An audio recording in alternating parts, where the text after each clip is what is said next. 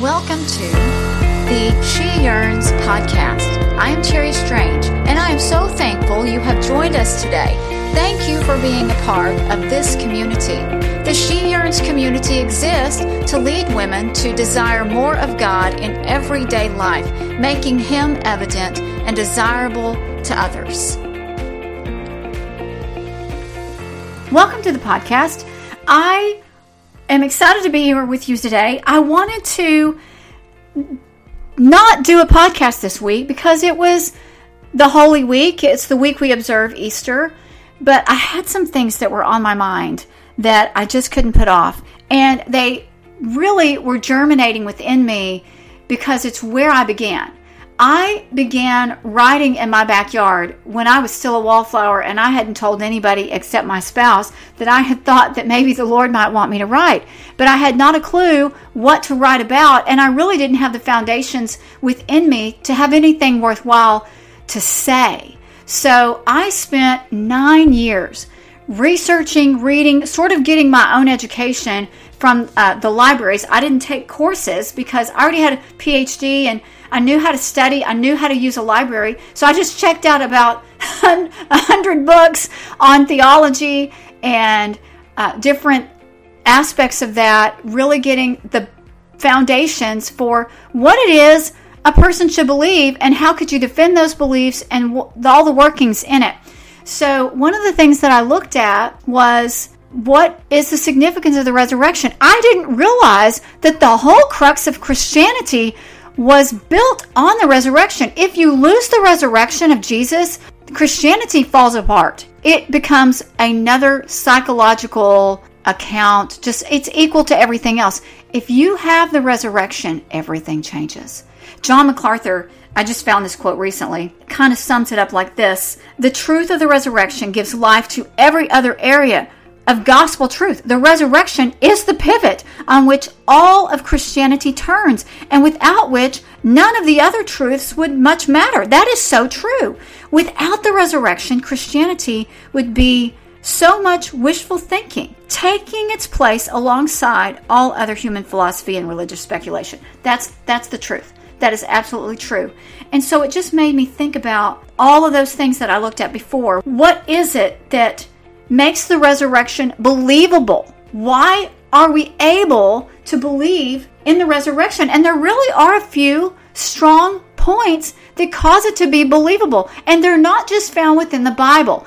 We have historical accounts. I can't go into all of that today, but you need to be aware that it's not like you just have to believe the Bible and that is it. There are uh, things that are in archaeology, there are things in other historical accounts that substantiate what is true in your beliefs. And that is very, very comforting. Although, at the end of the day, it is belief. One of the areas that we can look at is the essence of what happened to Jesus. Because there's some theories that speak against the evidence for the resurrection based on what they say did and did not actually happen to Jesus. One of the things that happened to him was a traditional flogging. We have the evidence of this listed in three of the four gospels talks about it and it's not unusual because he was turned over to the Roman authorities who were then going to crucify him. Well, flogging was a traditional part of that process. It's just what they did in the day. But we have this evidence in Scripture from John 19, Mark 15, and Matthew 27. So we know that that happened to him. And a lot of times the Jews limited it to a certain number of lashes, the Romans did not. So when it tells us that the body of Jesus was unrecognizable as a man, well, part of that is the flogging because they, they weren't limited on what they had to do. Another element that we know happened was the beatings. So after they finished that, they then turned him over to a whole battalion. A whole battalion. We have that from Mark 15. A battalion of Roman soldiers is about 600, and that's where they were beating him, mocking him, putting on the crown of thorns, that kind of thing, until they were finished with him. That is a lot of soldiers. That is a lot of beating. That is a lot of abuse. Then they took him over to crucify him, and we know that that occurred from Matthew 27 and John 19. And then after he was crucified, which is where he died on the cross, to make sure that they didn't need to break his legs to speed up the process, in John 19, they stabbed him. So he's been stabbed, he's been beaten, he's been flogged, he's been crucified. All of these things have happened to him. Now, what some of the naysayers came back to say about Jesus to disprove that he actually came back to life in the flesh is that he really didn't die. he really he really didn't die. He just swooned. So there's something called the swoon theory. And that's why people actually saw him afterwards. But you can't go through all of that and not die. That theory is not going to work. That's one of the things I wanted to point out. That's just way too much human suffering, and the evidence is just there. Another thing that I thought was very interesting is that the women were the ones that are reported to find him. All four Gospels report that this is done. Now, some people get caught up that it's not the same listing, but I don't get too caught up in it because all four of them talk about the women. And this is a really big deal because women had no rights whatsoever. And if you are trying to build a case for a following, this is someone we need to follow. This is something you need to listen to. This is a big deal.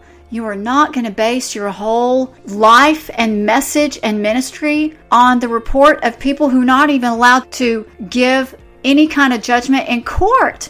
I mean, their opinions did not matter whatsoever at all. Here they are making sure that everybody knows they're the ones that we're relying on in the first place. That's not how you would probably want the history books written, but that's what they did they allowed this to happen, which tells us that this is what happened. One thing that William Lane Craig has said in this area, he's a very strong authority in this area. He said, the discovery of the tomb by women is highly probable given the low status of women in Jewish society and their lack of qualification to serve as legal witnesses is the most probable ex- explanation.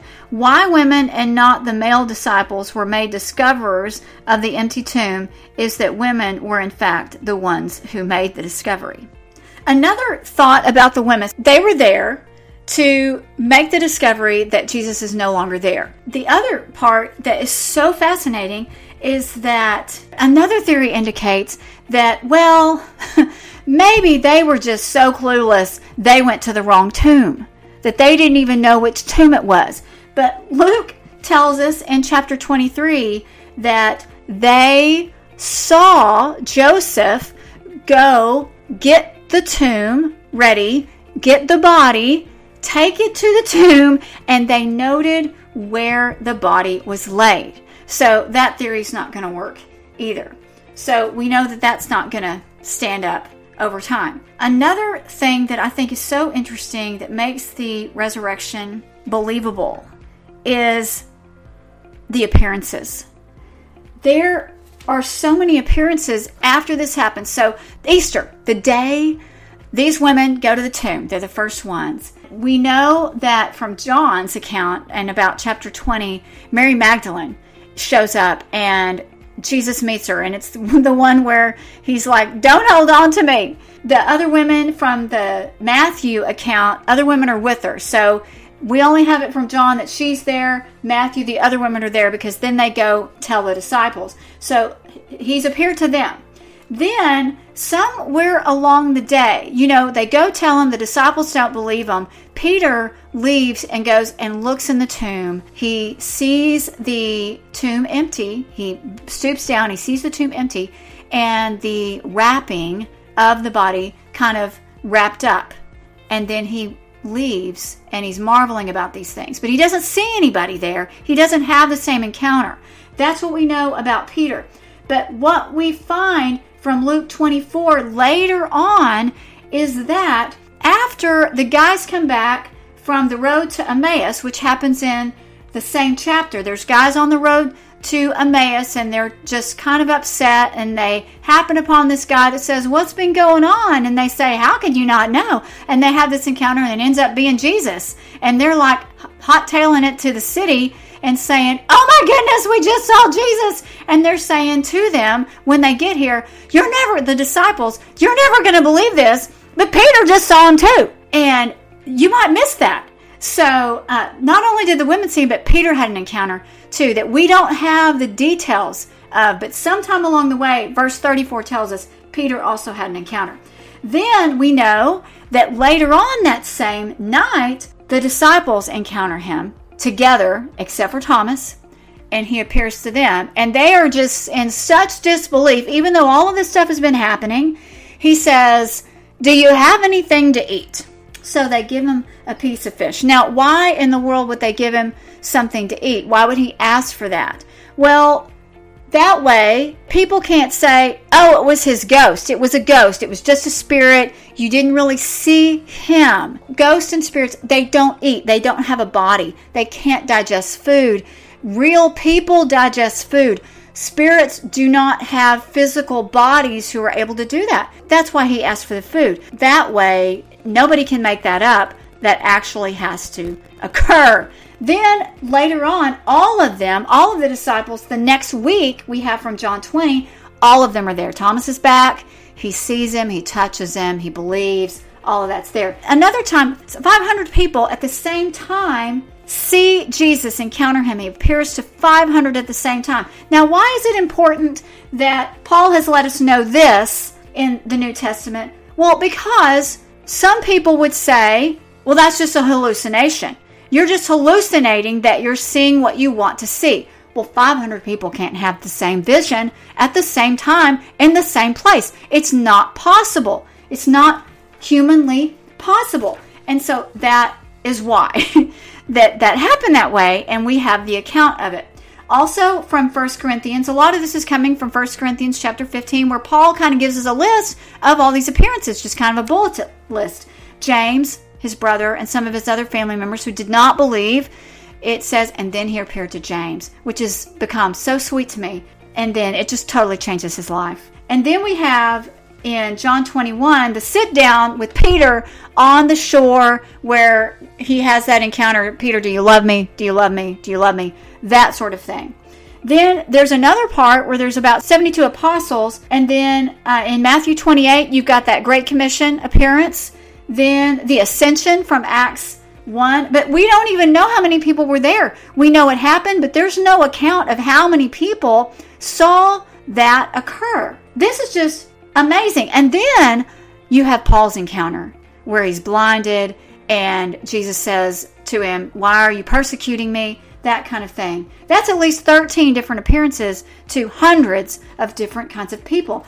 That is a lot of proof right there. But the last thing is these regular guys were willing to give their lives up for this man. Church tradition, we don't have accounts in the Bible of what happened to most of the disciples, but we do have church tradition that tells us what is believed to have happened, and all of them but one is believed to have been martyred for their faith in what was believable and what they were willing to give their entire lives for.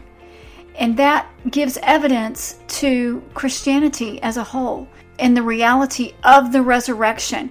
They would not have given their lives for something that was a philosophy or a psychological thought, but they would give their lives for a resurrected Savior they had walked with. They would do that because otherwise they would have just gone fishing or gone back to their regular lives. They they had regular lives to go back to, but they didn't. They continued on and they died for it.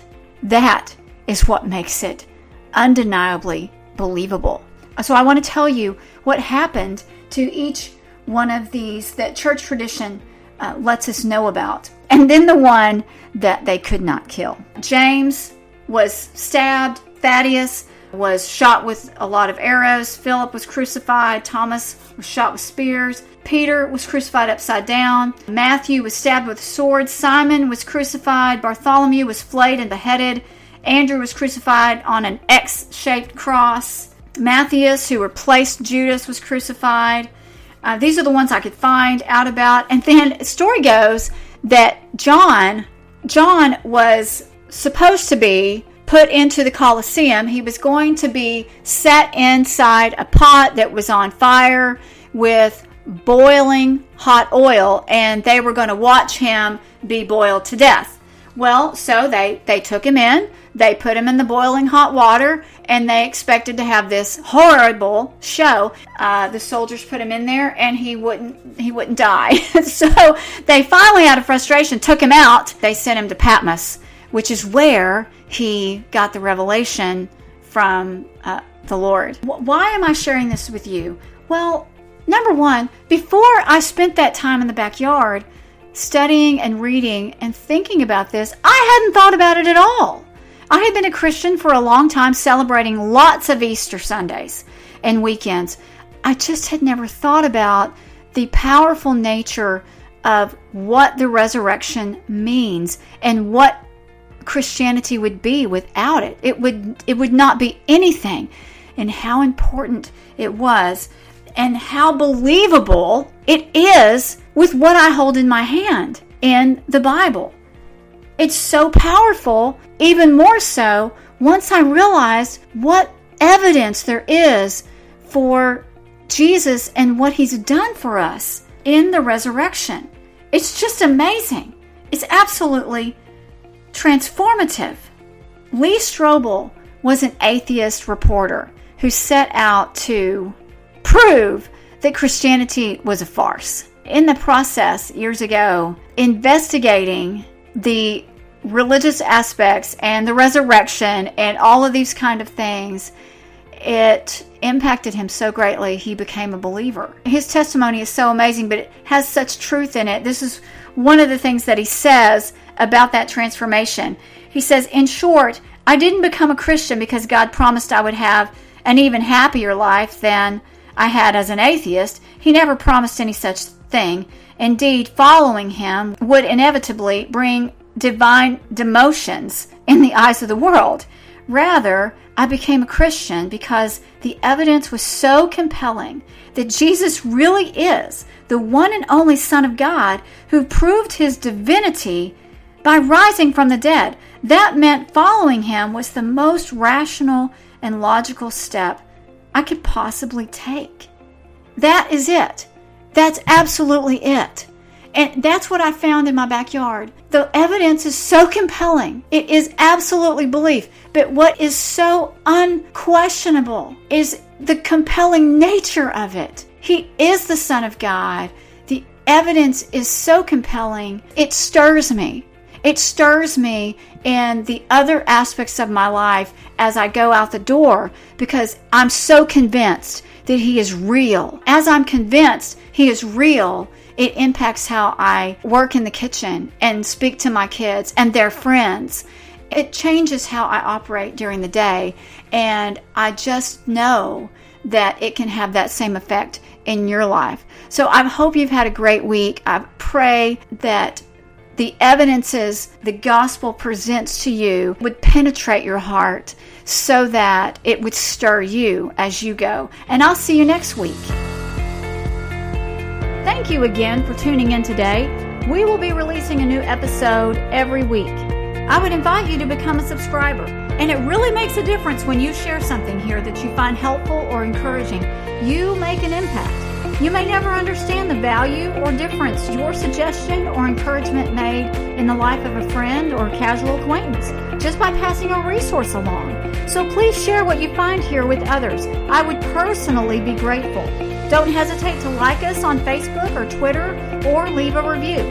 For more truth saturated, gospel centered, spiritually insightful encouragement, please go to www.sheyearns.com where you will find reading plans, articles, and other resources to help stir a desire for God into your everyday life.